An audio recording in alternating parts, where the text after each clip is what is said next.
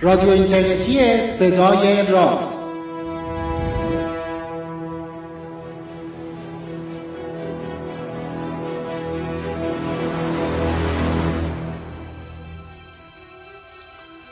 سلام. روز روزگارتون خوب و خوش و فرخنده. 16 همین برنامه از مجموع برنامه های رادیو اینترنتی صدای راز رو من پژمان نوروزی و پوریا نازمی از دو سوی اقیانوس براتون مهیا کردیم در واپسین روزهای سال 1393 هجری خورشیدی. با ما همراه باشید.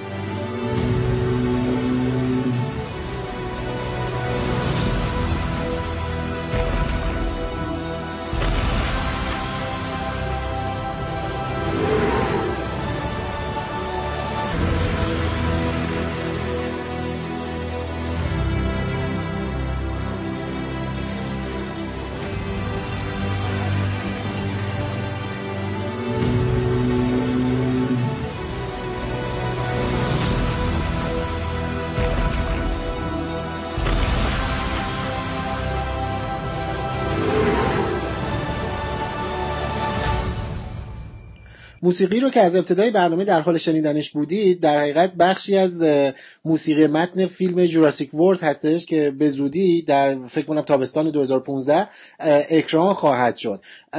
شنیدن این موسیقی نوید یا به عبارتی داره لو میده که موضوع برنامه ما چی هستش؟ ما می‌خوایم در مورد دایناسورها صحبت کنیم. موجوداتی که از چند ده میلیون سال پیش توی کره زمین زیست می‌کردن و همین الان هم در حال زیست هستن با تغییرات خیلی جدی و شاید خیلی از شماهایی که شنونده این برنامه هستید خودتون صاحب یکی دو تا از این دایناسور ها باشید دایناسور ها باشید. برای خودم هم عجیبه گفتن این. این برنامه رو منو پوریا به همراه مهمان دایناسور شناسمون پیش می‌بریم. عرفان خسروی مهمان این برنامه هستش یک دایناسور شناسه به عبارتی کسی هستش که در زمینه دایناسور پژوهش می‌کنه و یکی از جوانانی هستش که خیلی خیلی حرفه‌ای روی این قصه کار می‌کنه و مشغول به پژوهش های جدی و بنیادی هستش. برنامه این دفعه می‌تونه به خیلی جذاب باشه.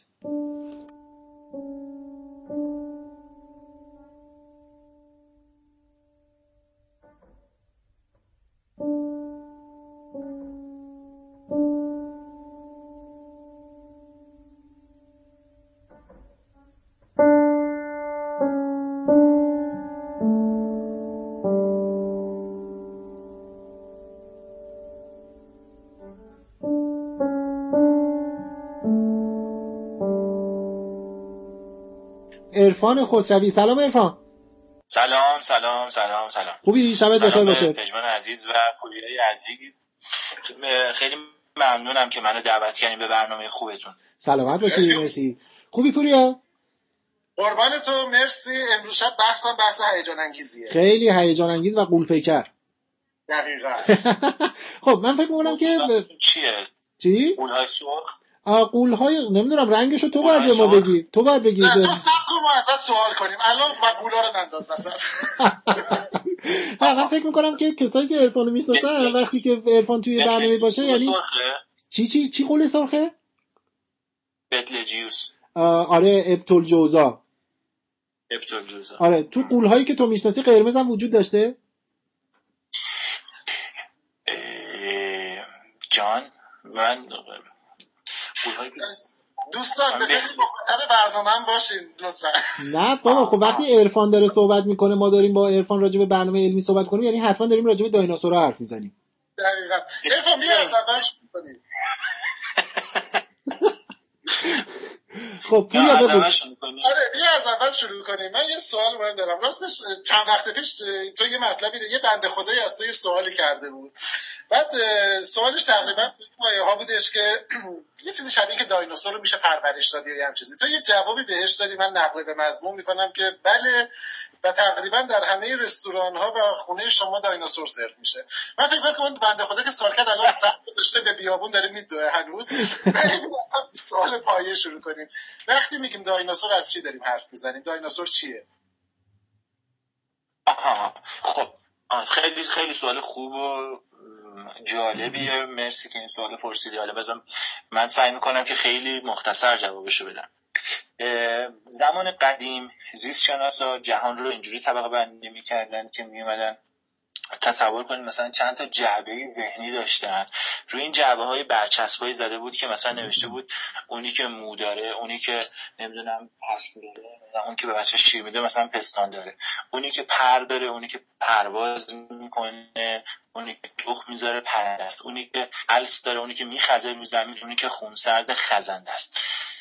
یعنی صفات ظاهری موجودات زنده رو میومدن به صورت برچسب روی جعبه های خیالی میذاشتن و می‌گفتن که این اینه اون اون. منتها یه اشکال بزرگی وجود داشت توی این طبقه بندی. این اشکال بزرگ همین بود که کلی موجود حد واسط و حلقه گم شده با اینجور چیزا این وسطش در می اومد و باعث می شد که چهارچوب فکری که زیست شناسا در توصیف عالم دارن در واقع چهارچوب لنگان و پرسر پر از قیش باشه دائم در حال فرو ریختن باشه.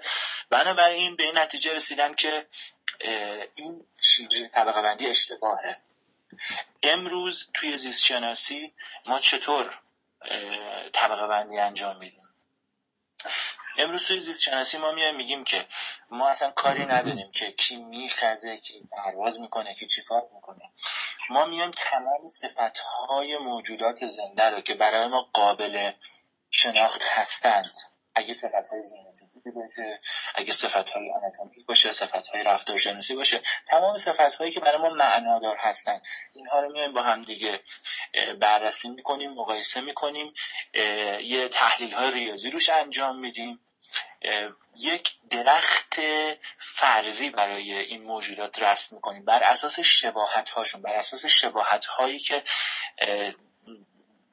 از رو همین صفت های مقایسهشون فهمیدیم. بعد میایم میگیم که از این نقطه خاص روی این درخت به بالا اسمش میشه این. یه نقطه دیگر در نظر می‌گیریم یه اسم دیگه روش می‌زنیم در واقع اون نقطه میشه یک نیای مشترک و تمام شاخه هایی که از اون نقطه مشتق شدن همشون در حقیقت یعنی که از اون نقطه تکامل پیدا کردن. موقعی که میگیم دایناسور یعنی چی؟ دقیقا ما داریم در مورد یک نیای مشترک صحبت می‌کنیم. که این نیای مشترک یه موجودی بوده که تعداد زیادی از موجودات زنده مختلف که قیافهاشون هم ممکنه با هم دیگه فرق بکنه در ظاهر ما به این نتیجه رسیدیم. در واقع بعد از اون تحلیل های ریاضی به این نتیجه رسیدیم که اینها همشون با هم خویشاوندن و از نفس یک نیای مشترک هستن. حالا موقعی که در مورد نیای مشترک و تمام موجوداتی که ازش تکامل پیدا کردن صحبت می‌کنیم بازم می‌تونیم بیام یه تعدادی از این صفات رو در نظر بگیریم. اما دیگه بین این صفات ها مثلا صفت خونسرد بودن و خزیدن و اینجور صفت ها پیدا نمیشه. خونسرد بودن خزیدن تخمگذار بودن تمام اینها صفت هایی هستش که اگر دقت بکنید نه مختص خزندگان نه مختص هیچ گروه دیگه از موجودات زنده. در حقیقت همه موجود موجودات زنده ما می‌تونیم بگیم که اینا اولش تخم گذار بودن. بعدا ممکنه که مثلا بچه زوده باشن. در واقع ما موقعی که از صفت های مشترک صحبت می‌کنیم منظورمون صفت هستن که در طی تکامل اینها رو به دست آوردن. مثلا موقعی که در مورد دایناسورها صحبت می‌کنیم میگیم اون نیای مشترک دایناسورها. یه چند تا ویژگی در پیدا شده بر اثر تکامل و تمام موجوداتی که از نسل این هستن و ما اینها رو جزو دایناسورها طبقه بندی می‌کنیم این ویژگی ها رو داره خب این ویژگی ها چی هستش آناتومی. خیلی از این ویژگی ویژگی آناتومیکه مثلا روی استخوان بازوشون یه برجستگی مثلث مانندی دارن که محل اتصال ماهیچه بالا برنده بازوه اگه بخوام خیلی ساده بگم. یا مثلا روی استخوان قوزک پاشون یه تقریبا باز مثلث مانندی دارن که محل اتصال تاندون هایی که مثل کمربند دور استخوان های کف پا رو می‌گیره و باعث میشه که اینها بتونن وزنشون رو روی دو تا پای عقبشون بزنن و روی دو تا پای عقبشون راه برن. این مثلا یه همچین صفت هایی در هیچ گروه دیگه از دارن زنده پیدا نمیشه. امروز ما فکر می‌کنیم که یکی از صفت هایی که در نیای مشترک دایناسورها پیدا شده و به همه اونها به رسیده پره. منتها نه پری مثل پر و پرنده های انگیزی پرهای خیلی خیلی ساده شبیه اون پری که موقعی که جوجه مرغ به دنیا میاد روی بدنش داره احتمالا بر, بر اساس در واقع انواع فسیل هایی که از گروه های مختلف ها پیدا شده حد می‌زنیم که در نیای مشترکشون وجود داشته. یعنی نیای مشترک ها یه موجود تقریبا یکی دو متری بوده که رو دو تا پای عقبش راه می‌رفته. همه چیز خار بوده. هم از گیاه تغذیه می‌کرده هم از حشره هم از حیوانات.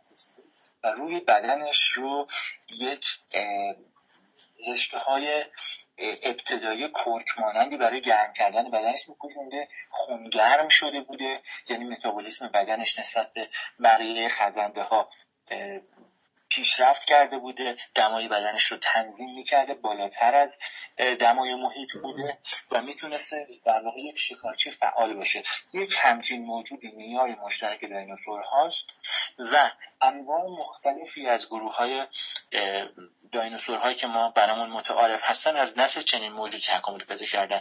چه اون های بزرگ چهار پایی که مثلا چندین تون وزنشون بوده چه دایناسورهای کوچیکی که آروم آروم پرهاشون توسعه بیشتری پیدا کرد و نسلشون برخلاف بقیه دایناسورها در انقراض 66 میلیون سال پیش منقرض نشد و ما امروز بهشون میگیم پرنده ها آه یعنی پرنده ها از دایناسورها جدا شدند؟ جدا نشدن. ببین این, این که میگیم پرنده ها از دایناسورها جدا شدن همونقدر غلطه که مثلا من بیام بگم که نهنگ ها از پستانداران جدا شدن. نهنگ ها از پستانداران جدا نشدن. یعنی یک نردبانی به نام پستانداران وجود نداره که نهنگ از بغلش زده باشن بیرون. پستانداران یک گروهی هستن که نهنگ هم جزوشونن. دایناسورها یک گروهی هستن که پرنده ها هم جزوشون هستن. فهمیدم فهمیدم. خب من آره می‌خوام یه ذره شفافترش کنم. چون ما یه برداشت عمومی داریم که با این حساب که تو میگی برداشت غلطی بوده. که به مشخصی از در واقع موجوداتی که فکر می‌کنیم که فکر می‌کردیم که الان منقرض شدن الان تو میگی بخششون هستن. به اینا می‌گفتیم دایناسور. تصویر رایج دایناسور میمد تو ذهنمون وقتی که راجع به اینا حرف می‌زنیم مثلا چه می‌دونم همین نمونه های معروفی که وجود داشتش. این تعریف که یا این برداشتی که گونه ای از موجودات که روی زمین تا حدود 60 خورده میلیون سال پیش حکمرانی داشتن ظاهر نسبتا توی مشابه داشتن نه از نظر دقت مثلا یک به یک. ولی کلا میدیدیشون می‌تونستی بگی که این دایناسوره. این تعریف الان دیگه مرجعیت نداره. یعنی شما بر مبنای یه سری مشخصات آناتومیک یه سری جونور رو بهش میگین دایناسور که یه طور که بخششون قبلا بود الان نیستن یه بخششون الان هست اون تعریف که الان مرزیت نداره در گذشته هم در گذشته هم مرزیت نداشته. ما یه ما یه دانشگاه. این بنده خدا اسبای ما قبل تاریخ هم جزء دایناسور رو طبقه بندی می‌کنه یعنی دایناسور براش یعنی حکم هر گونه موجود منقرض شده رو داشت. که البته نادرست بود دیگه. قدیم هم در واقع شامل همین موجوداتی می‌شدن که ما الان فکر می‌کنیم هستن. منتها مبنای رده بندی ما یه تغییری کوچولو کرده. قدیم می‌گفتن دایناسورها موجوداتی هستن که این ها رو دارن. ما امروز میام میگیم که دایناسورها موجوداتی هستند که ما بر طبق این صفت ها به این نتیجه رسیدیم که از اون نیای مشترک تکامل پیدا کردن.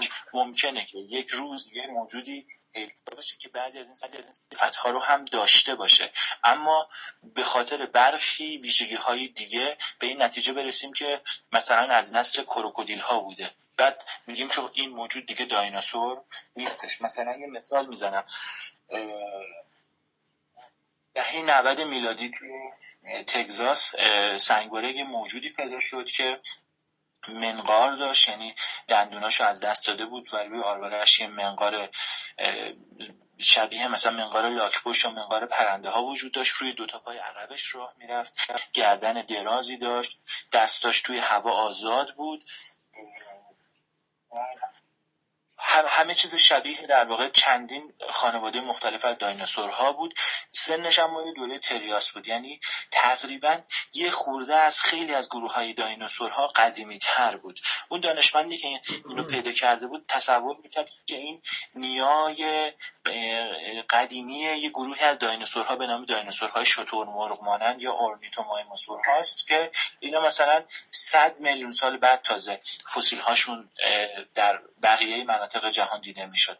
اما زمانی که برای مچ پای این موجود رو اومدن بررسی کردن در واقع از داخل حمام اصلی بالاخره بیرون اومد. استخوناش مشخص شد. یهو دیدن که ساختار مچ پای این حیوان کاملا شبیه مچ پای کروکودیل هاست. و بعد فهمیدن این موجود دو پای گردن دراز بدون دندان حشره خور دایناسور مانند در حقیقت یک کروکودیله. یک کروکودیلیه که در اوایل دوران مزوزویک زمانی که هنوز دایناسورها خیلی گسترده نشده بودن اومده یک کنام اکولوژیکی رو که بعدها بعدها توسط دایناسورهای اشغال شده اشغال کرده. یعنی قبل از دایناسور قبل از که دایناسورهای بدون دندان و حشره خور تکامل پیدا بکنن که در واقع خیلی از پرنده های امروزی هم همین کنام رو اشغال کردن یه کروکودیلی تکامل پیدا کرده بوده. این با یه همچین قیافه گردن دراز و دهان بدون منقار از حشره ها و گیاه ها تغذیه می کرده و روی دو تا پای عقبش هم راه می‌رفته. اما این کروکودیل منقرض شده و اصلا هیچ خیشاوندی مستقیمی هم با دایناسورهایی که همین شکل رو داشتن اصلا نداشته. و به دلیل اینکه های کاملا بارزی وجود داره که برای ما قطعی می‌کنه که این موجود در واقع از نسل کروکودیل ها تکامل پیدا کرده بنابراین ما اینو جزو دایناسورها محسوب نمی‌کنیم. اینو برای این گفتم که در واقع بگم که ما بر اساس صفت ها دایناسورها رو طبقه نمی کنیم بلکه بر اساس صفت ها میایم اون فرضیه تکاملی رو در واقع اون درخت تکاملی رو به صورت یک فرضیه مطرح می‌کنیم. بعد میام میگیم اونهایی که ما طبق این فرضیه‌مون احتمالا این از این قسمت درخت در واقع تکامل پیدا کردن اینها اسمشون میشه درسته. بنابراین موجودات اون چیزی که به باور عامه به زبان عمومی و غیر تخصصی به نام مثلا موجودات قودپیکر دوران ما قبل تاریخ که زمانی ساکن بودن ممکنه بعضیاشون دایناسور باشن ممکنه بعضیاشون دایناسور نباشن کما اینکه الان ممکنه تعداد دایناسور وجود داشته داره دیگه قطعا.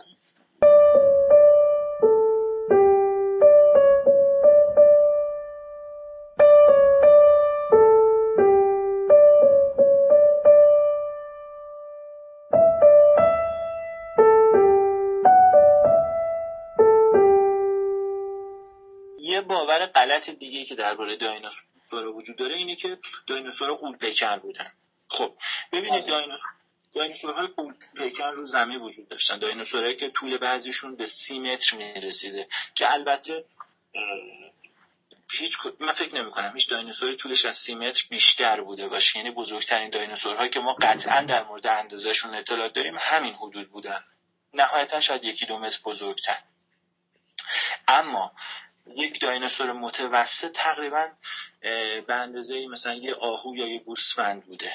یعنی تعداد زیادی دایناسورهای خیلی خیلی کوچولو روی زمین وجود داشتن. برآوردی از کوچکترین دایناسورها داریم؟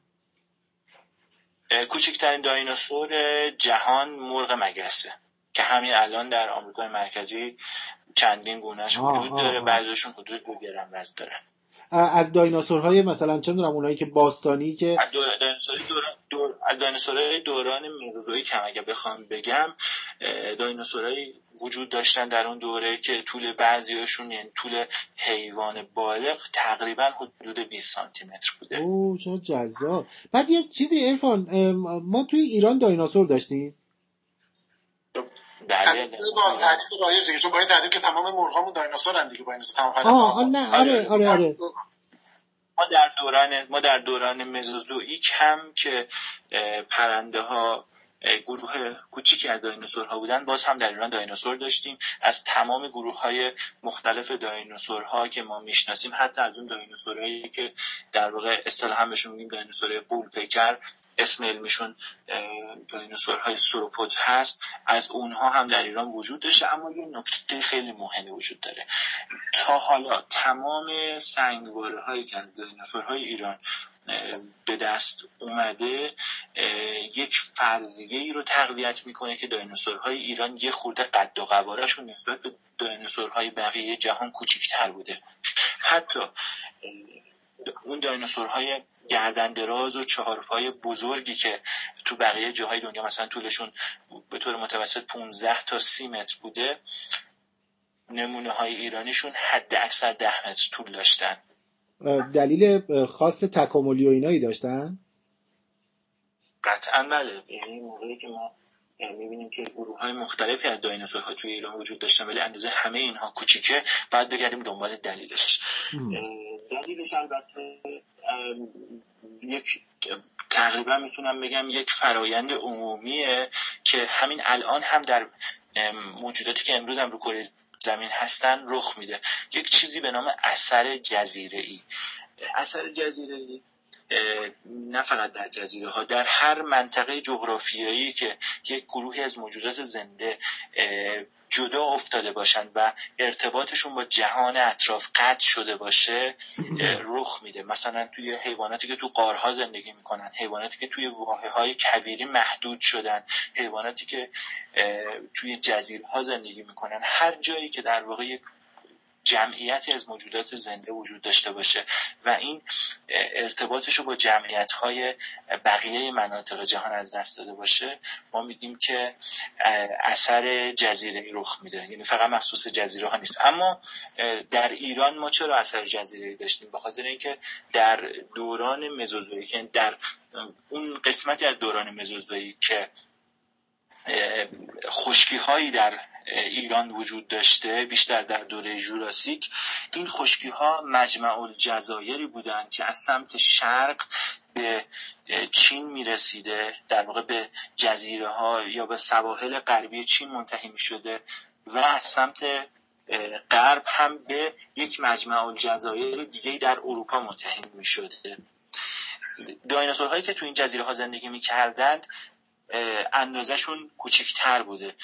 نه فقط در ایران بلکه دایناسورهایی که در اروپا هم در همون دوره زندگی می‌کردن اونها هم اندازه های کوچیکی داشتن. اما چرا اثر جزیره رخ میده؟ یعنی چرا حیواناتی که در جزیره ها زندگی می‌کنن اندازشون کوچیک میشه؟ یکی از مهمترین دلایلشون دلایل این اتفاق اینه که موجوداتی که تو جزیره ها زندگی می‌کنن با کمبود مواد غذایی روبرو هستن.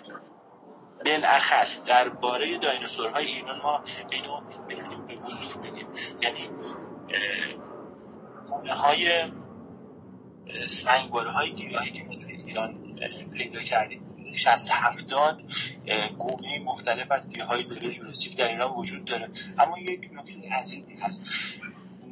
تقریبا هفت دوازده درصد این گونه ها مربوط به درخت های بلند قامت مخروطیه. در حالی که در دوره جوراسیک در بقیه کره زمین حدود 50 تا 60 درصد گونه های گیاهان مربوط به گیاهان مخروط دار مثل همین سر و کاج امروزی می‌شد.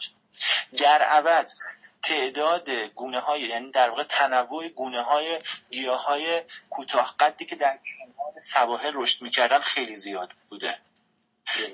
این اولا که نشون میده که محیط زیست ایران در واقع یک جزیره های نسبتا با فضای محدودی بوده که حتی گیاه های خیلی بزرگ توش نمی‌تونست رشد بکنه. و در ثانی موجوداتی که می‌خواستن از این گیاه ها تغذیه بکنن هم نمی‌تونستن اونجا رشد بکنن. بنابراین یک رقابتی بین مثلا این دایناسورها در گرفته. رقابت بر سر این بوده که کدوم دایناسور می‌تونه با مصرف غذای کمتر زودتر به سن تولید نسل برسه. این یک فشار تکاملی بر اینها وارد می‌کرده و باعث می‌شده که اون دایناسورهایی که می‌تونن با قد و قواره کوچکتر به سن تولید مثل برسن و بچه دار بشن اونها موفق تر باشن. بنابراین نسل در نسل اندازه اینها کوچیک شده و تبدیل شدن به دایناسورهای کوتوله که هم تو ایران هاشون پیدا شده هم پیدا شده. البته این فقط یک مکانیسم خیلی ساده است من دارم توضیح میدم. ما برای اینکه مطمئن بشیم همچین اتفاقی افتاده در واقع باید خیلی پژوهش زیادی انجام بدیم. فقط چند تا فسیل کوچولو پیدا کنیم کافی نیست. ما تو ایران نتونستیم هنوز این کار انجام بدیم. اما دو سال بعد از اینکه اولین بار ما متوجه شدیم که دایناسورهای ایران به نظر می‌رسه که اندازشون کوچیک بوده. درباره دایناسورهایی که توی اروپا به خصوص توی آلمان پیدا شده آزمایش های بافت شناسی فسیلاشون انجام شد که نشون داد این دایناسوری که مثلا طولش یک دهم کوچکتر از دایناسورهای خیشاوندش در بقیه مناطق جهانه به سن بلوغ رسیده و اندازش انقدر کوچیکه. ما برای اینکه بتونیم به طور قطع در مورد دایناسور ایران هم همچین اظهار نظری بکنیم باید سنگواره های کافی داشته باشیم و بتونیم روی بافت شناسی استخوانشون چنین آزمایش های انجام بدیم که خب هنوز دلایل زیادی برای ما مقدور نیست. درسته. ارفان پراکندگی در واقع فسیلا یا بقایای این دایناسورها تو ایران به طور یک نواخته یا اینکه مناطق خاصی هست که مثلا بیشتر به نظر میاد نوع زیستگاه بوده یا حداقل ما شناختیم که اونجا می‌تونیم این فسیلا رو پیدا بکنیم. ببینید هر جایی ممکنه که این دایناسورها پیدا بشه. ببخشید هر جایی ممکنه فسیل دایناسورها زیر خاک مدفون شده زیر مدفون شده باشه. اما ما کجا دنبالشون میگردیم؟ جاهایی ما دنبال این سنگواره ها میگردیم که اون رسوباتی که احتمال میدیم که این سنگواره ها بینشون باشه از زیر رسوبات دیگه بیرون زدگی داشته باشن. یا اصطلاحا رخ داشته باشن. یعنی مثلا توی چین خوردگی ها و اینا باشه؟ تو خیلی چین خوردگی های مختلفی توی ایران وجود داره. اما این چین خوردگی ها همشون در واقع رخنمون های رسوباتی که دایناسورها توشون ممکنه پیدا بشه به ما نشون نمیده. اون رسوبات اونجا وجود داره اما زیر رسوبات دیگه پنهان شدن. در یک نقاط خاصی هستش که اون رسوبات بیرون زده. حالا کجاها هستش؟ جاهایی که مثال معادن زغال سنگ وجود داره ممکنه که در نزدیکی اون رسوبات ما بتونیم فسیل دینوسور پیدا بکنیم. یا مثلا جاهایی که سنگواره های گیاهان رو پیدا می‌کنیم نه دقیقا همون جایی که سنگواره گیاه پیدا چون جایی که سنگواره گیاه های دوره پیدا میشه در واقع محیطی که این سنگواره ها تشکیل شده یک محیط مردابی مملو از اسید بوده که اگر یک دایناسوری هم توی این مرداب میافتاده احتمالا اون اسید کارشو میساخته و دیگه فرصت فسیل شدن پیدا نمی‌کرده. فقط همون برگ خود همون گیاهایی که تو مرداب میافتادن فسیلشون به دست ما رسیده. اما رسوباتی که در مجاورت این فسیل های گیاهی قرار دارن می‌تونن حاوی سنگواره های دایناسور بشن. الان از نظر اون کاری که پیدا شده یعنی چیزایی که ما تو ایران پیدا کردیم این تراکمی داره که مثلا کجاها بی تا الان پیدا شده؟ در اطراف کرمان اولین بقایای هایی که تو ایران پیدا شده ردپاهایی که پنجاه و سه دو تا زمین شناس شرکت فولاد ایران در اطراف کرمان پیدا کردن. متاسفانه این رنده توسط مردم حالا نمی‌دونم به تحریک چی بوده می‌خواستن با خرافات مبارزه کنن چی بوده ماجرا نمی‌دونم.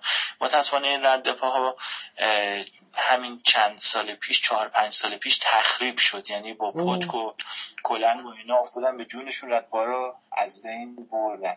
اما توی البرز مرکزی هم رد پای دایناسورها پیدا شده.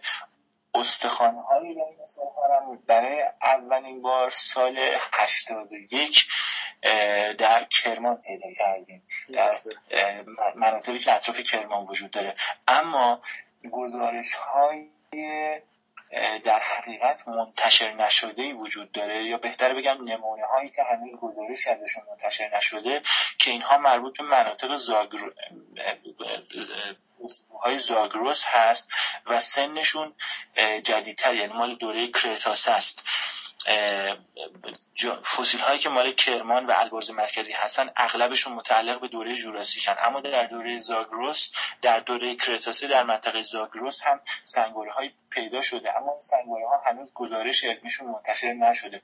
من خیلی از این سنگواره ها رو دیدم اما متاسفانه مدت ها سال هاست که منتظر هستیم که کاشف این سنگواره ها تصمیم بگیره تا گزارش های مفصل و دقیق علمی رو درباره این سنگواره هایی که تو زاگرس پیدا شدن منتشر بکنه که البته من حق میدم که چرا این اتفاق نمیفته به خاطر اینکه هر جایی که اعلام شده که مثلا فسیل یک دایناسوری پیدا شده یا فسیل هر چیزی پیدا شده در طول کمتر از یکی دو سال توسط دانشجوهای زمین شناسی و توسط قاچاقچیان فسیل اون منطقه قارت شده. یعنی رفتن زمین رو با بولدوزر و اینها کندن که فسیل پیدا کنن و خیلی بازار سیاه وحشتناکی از فسیل هایی که تو ایران ادعا میشه که تو ایران پیدا شده در اروپا وجود داره. یکی از دوستای من با من تماس گرفت گفتش که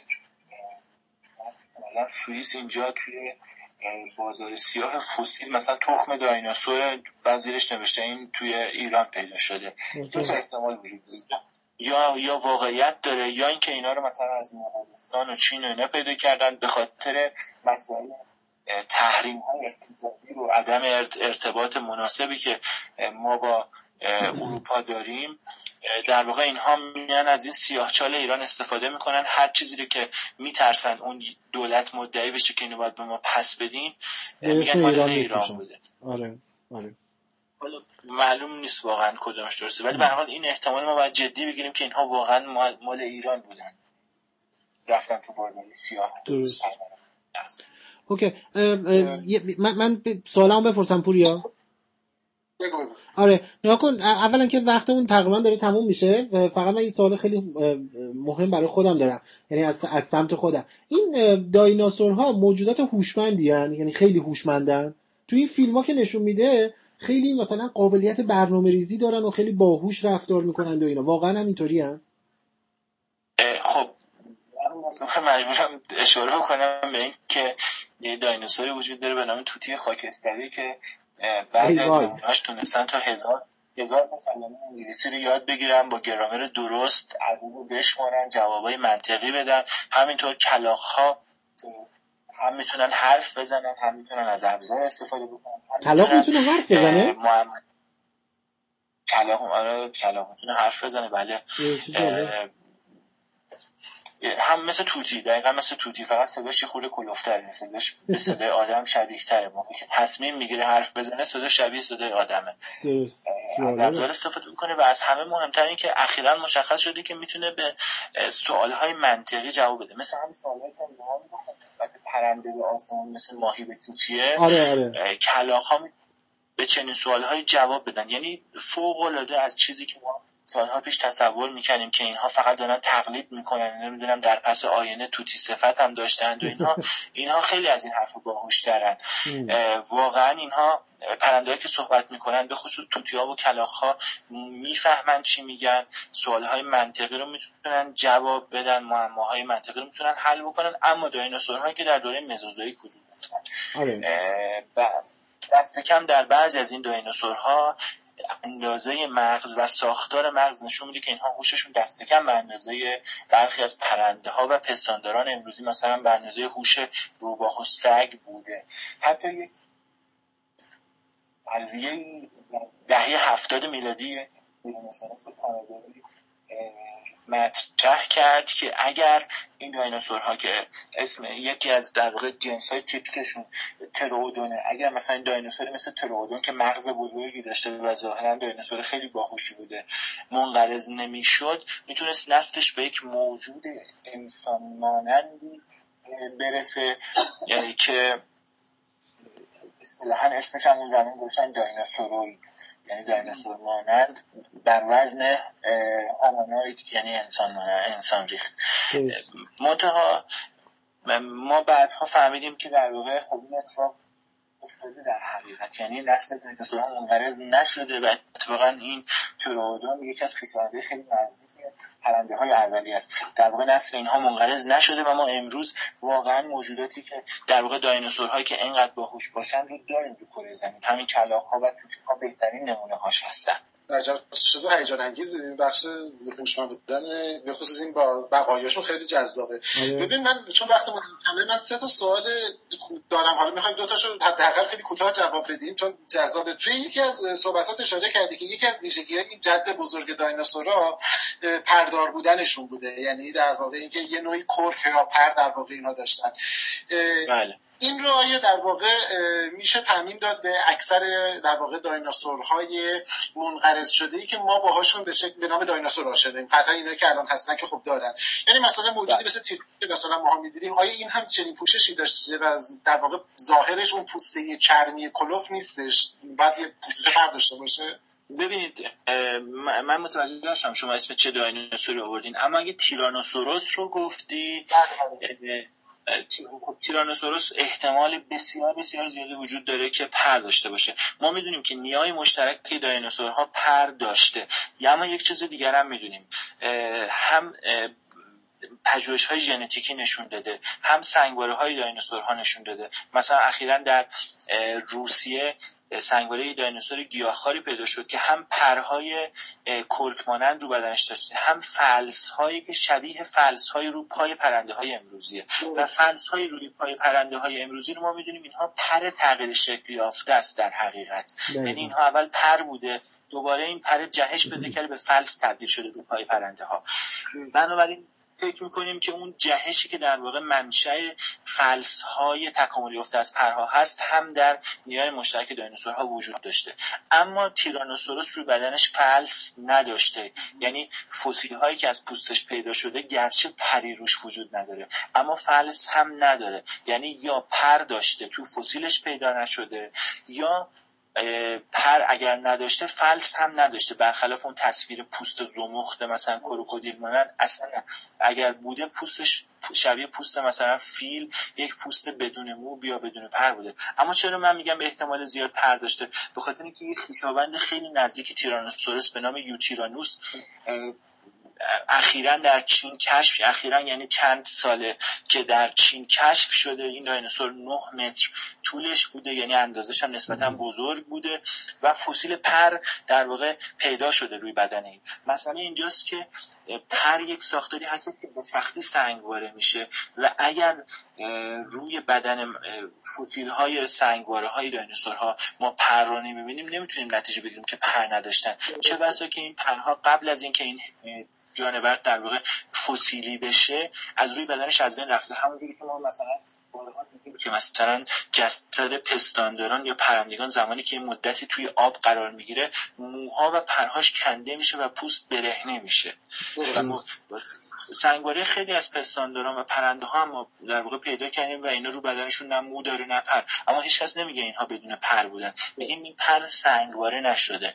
بنابراین احتمال خیلی زیاده وجود داره که تیرانوسورس بدنش واقعا پر داشته باشه و حتی شا... یعنی روی اون دستای کوچولو شاه برای حالت اون در اون دستای کوچولوش مثل بالهای شترما رو شاه داشته باشه.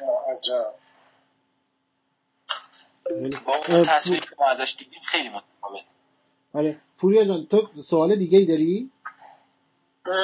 چقدر وقت داریم؟ منهای پنج دقیقه پس من فقط یه دونه سوال دیگه بپرسم چون خبرم داری دیگه یه بازسازی جدیدی از فیلم پارک جوراسیک داره دوباره اکرام میشه آره. زودی آره.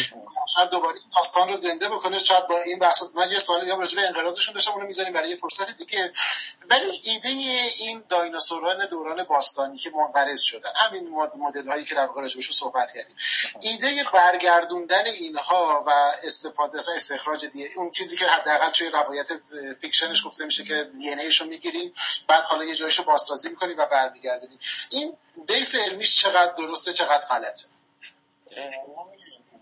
عمر دی ای توی سنگواره ها بین یه چیزی بین 600 هزار سال تا یک میلیون ساله.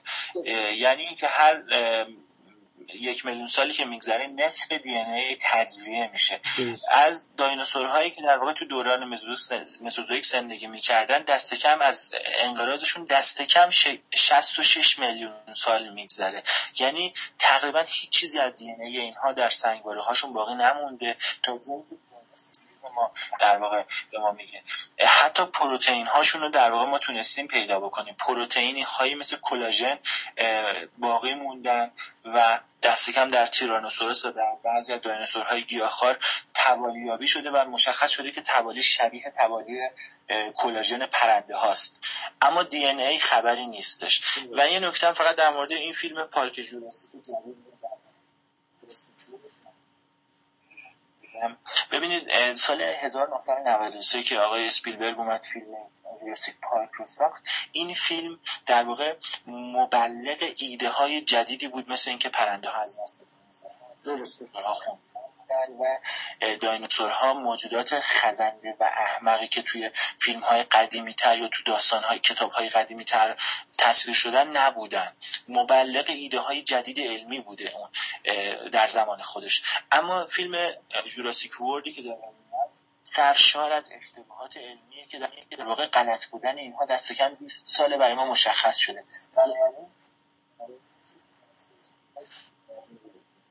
مبنای علمیش کاملا پا در حواس و از نظر علمی اعتراضات خیلی زیادی رو تا حالا همراه های این فیلم که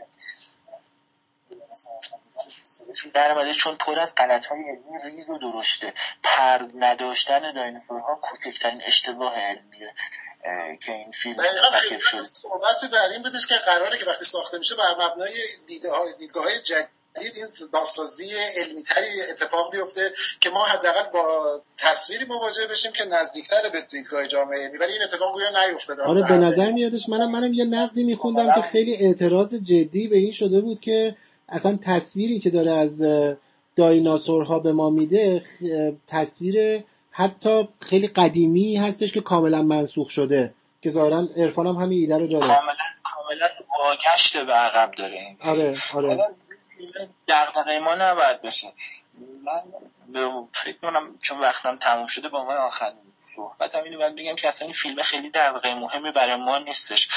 دقدقه ما باید این باشه که چرا ما توی کشورمون هنوز یک مرکز دیرین شناسی نداریم و موقعی هم که قرار میشه که همچین چیزی ساخته بشه مثلا مثل یه پارکی که منطقه غرب تهران ساخته شده آره آره. آدمایی که اصلا تخصصی ندارن رفتن یک یه سری عروسک خریدن آوردن عروسک های دایناسور های آمریکای شمالی رو رفتن به قیمت هنگفتی از در واقع اومدن نمی‌دونم حالا بگم به شهرداری تهران اینا رو انداختن یا به مردم تهران انداختن. خلاصه یه زمینی اونجا تصاحب کردن برای خودشون یه چیزی درست کردن گذاشتن اونجا و هیچ کس هم نمی‌تونه مثلا اعتراض بکنی که آقا اینا چیه واقعا؟ شما آره. داری مثلا چی کار داری می‌کنی؟ آره وقتی هزینه شده خب حداقل این هز... همین هزینه رو می‌تونستن یه کار با کیفیت علمی ارائه بدن. می‌تونستن بیان از یه نفر بپرسن که آقا چی کار بکنیم؟ یعنی حداقل این کار می‌تونستن نکردن به خاطر اینکه اصلا ظاهرا رسم نیست توی کشور ما. سوال کردن کار سختیه یعنی آدم که من نمی‌تونم. سخته. در قدیمی داریم که یکی ندانستن عیب نیست پرسیدن عیب دقیقا. نکته خوبی بود. که ایشالا برای اینکه برنامه در واقع آپلود میشه و می‌ذاریم شبکه ما حقا یه سری منابع هم از تو می‌گیریم. لینکایی که مردم بتونن بتونن اگر اطلاعات اضافه ای خواستن یا چیزهای جدیدتری خواستن آره اونا رو هم شبکه های اجتماعیمون آره. می‌ذاریم منابع یا کتاب معرفی کنم. هر چی که مناسب می‌دونی. اینا اینا رو بذار بعدا می‌گیریم ازت مکتوب می‌ذاریم. اسم کتابایی که خودت کار کردی سایت ها و نمی‌دونم خب مواردی که خودت من یه کتاب فرهنگنامه دایناسورها رو داشتم آره. که سه سال پیش چهار سال پیش فکر کنم چاپ شده. یه کتاب عصر طلایی دایناسورها که یک سال پیش چاپ شده برای بیشتر برای کودکان هست. اما دارم یه کتاب فرهنگنامه جدیدی رو می نویسم مجددا برای انتشارات طلایی که اطلاعاتش آپ تو شده تصویرسازی خیلی بهتری داره. تعداد صفحاتش هم در شده و انشالله امیدوارم که بتونم اینو به نمایشگاه کتاب امسال برسیم انشالله بسیار عالی. انشالله. ارفان جان دست در نکنه ممنونم. کتاب که در اومد قول بدین برای کتاب نقد بنویسین نقدای مثبت نقدای منفی. یه کتاب دیده بشه و در صحبت بشه. نره تو ویترین بین کتابای ترجمه شده یه خارجی قرار حتما. انشالله حتما. اصلا به بهانه کتابت که چاپ شد کتابت که چاپ شد به بهانهش با هم دیگه دوباره صحبت کنیم. این دفعه راجع به انقراضشون. انشالله انشالله. مرسی ارفان ممنون. ارفان خدمت هر دوی شما بودم. سلامت باشی ممنونم. هم براشون تنگ شده. فکرم نمی کنم که به این زودیش کدومتون ببینم. شنیدم که قراره پوریا بینم ولی بالاخره می‌دونم سرت شلوغه. اگر بتونم ببینم تو خیلی خوشحال میشم. تو خدا منتظری که انشالله ببینیم بسیار علی مرسی مرسی ارفان خیلی خوب بود. ممنون. قربانت. قربونتون بشم. شب بخیر.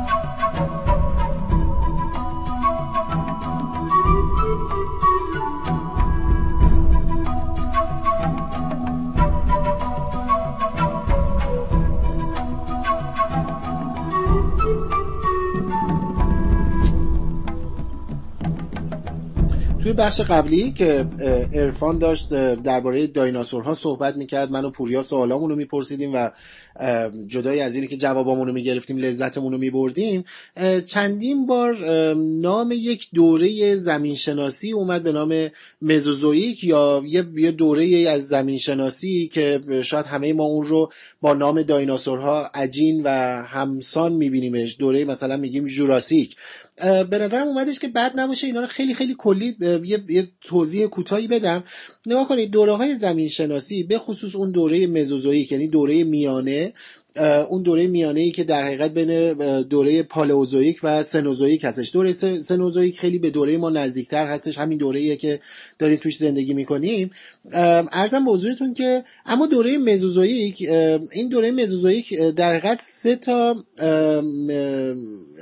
به عبارتی میان دوره داره یا سه تا دوره داره. به ترتیب از قدیمی ترین دورش که شروع بکنیم دوره تریاسه جوراسیک و کرتاسه هستش. خب؟ حالا اصلا نکته خیلی مهم این هستش که این دوره مزوزویک از کی تا کی شروع میشه. دوره مزوزویک در حقیقت یک دوره ای هستش که چیزی نزدیک 160 میلیون سال دوام آورده. یعنی دوره مزوزویک شامل یک دوره 160 میلیون ساله هستش که همون سه تا دوره رو در حقیقت نام بردم برات. براتون تریاسه جوراسیک و کرتاسه. در حقیقت این دوره ها دوره تریاسه تریاسه از حدود 251 میلیون سال پیش آغاز شده و تا تقریبا 201 میلیون سال پیش دوام آورده. بعد دوره جوراسیک هستش که از 190 از همون 201 میلیون سال پیش تقریبا تا 144 5 میلیون سال پیش دوام آورده. و بعدم که دوره کرتاسه هستش که از حدود 145 میلیون سال پیش تا همین سال تا 66 میلیون سال پیش قدمت این دوره زمان این دوره پیش اومده. به هر حال همه این دوره ها رو ما به نام دوره مزوزویک دوره 160 میلیون ساله می‌شناسیم که تو این دوره جانوران جانداران جذابی توش زیست می‌کردن. دوره که آمونیت ها و دایناسورها توش زندگی می‌کردن. بعضیشون حالا البته از دست رفتن منقرض شدن.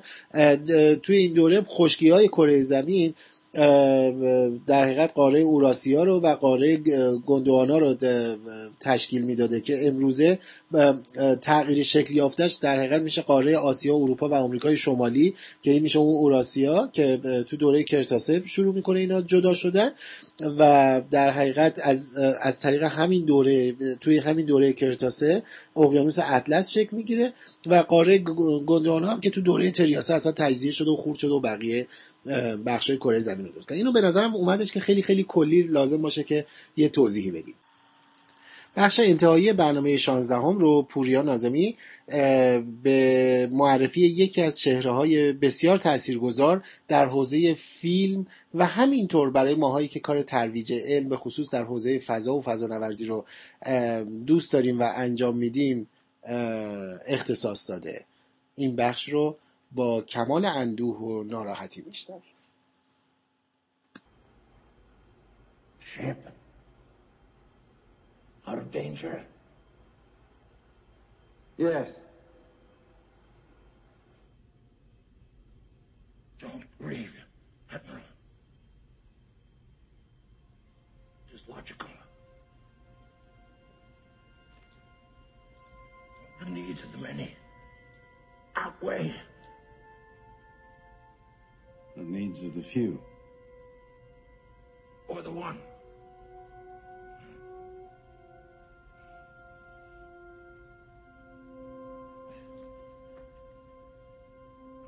I never took the Kobayashi Maru test. Until now. What do you think of my solution?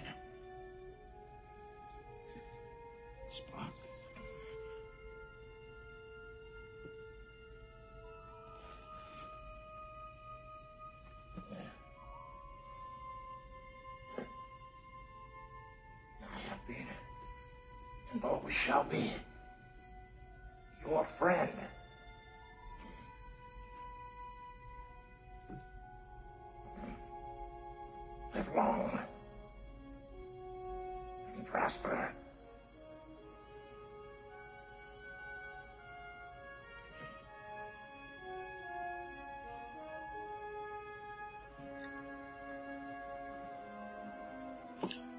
لنارد نیموی بازیگر پرآوازه‌ای که خالق یکی از بیادماندنی ترین نقش‌های علمی تخیلی تاریخ بود. روز جمعه 8 اسفند ماه و در سن 83 سالگی به دلیل ابتلا به بیماری ریوی درگذشت. لئونارد نمای کارنامه درخشانی از خود به جای گذاشت. او در زمینه های متفاوتی از نویسندگی و عکاسی گرفته تا کارگردانی و بازیگری در سینما و تلویزیون و تئاتر و موسیقی آثاری از خود به جای گذاشته است. اما هیچ یک از آثار او به اندازه نقش چشمگیرش در نقش آقای اسپاک ماندگار و الهام بخش نبود آقای اسپاک شخصیت ممتاز دنیای پیشتازان فضاست افسر علمی که دورگه از نژاد انسان و ولکان بود و الهام بخش بسیاری از بیننده های این مجموعه شد. آنها در آقای اسپاک نگاه دقیق علمی و تحلیلی را می‌دادند و او و همکارانش باعث شدند بسیاری از نوجوانان آن دوره به دنیای علم علاقمند شوند. بسیاری از آنان اینک در مهمترین سازمانهای فضایی و علمی جهان در حال توسعه مرزهای فضا این آخرین سرحدات کشف نشده پیش روی بشر هستند. لناردمای که دچار آرزه ریوی بود پیشتر گفته بود که سی سال پیش سیگار را ترک کرده اگرچه به اندازه کافی به موقع نبوده است. او از بیماریش که او را ناچار می‌کرد گاه گاهی با کپسول اکسیژن در محافل مختلف حضور یابد برای انتقال پیامش استفاده می‌کرد. همین امروز سیگار را ترک کنید. او در آخرین توییت خود که روز دوشنبه چهار اسفند منتشر کرد نوشت زندگی همانند باقی است که می‌توان لحظات کامل و عالی را در آن تجربه کرد اما نمی‌توان آنها را برای همیشه حفظ کرد مگر در خاطره ها لناردما که در چند سال اخیر در چند فیلم و سریال دیگر از جمله بازسازی پیشتازان فضا و همچنین قسمتهایی از سریال فرینج در نقش دکتر ویلیام بل ایفای نقش کرده بود با کماکان بینندگان و علاقمندان خودش را مسئول می‌کرد. او همچنان تاثیرگذار الهام بخش بود و نام او و صدای او و بازی او تا سالهای طولانی در ذهنها باقی خواهند ماند. صدای پرتنینش در گوشها باقی خواهد ماند که می‌گفت زندگیتان طولانی و باد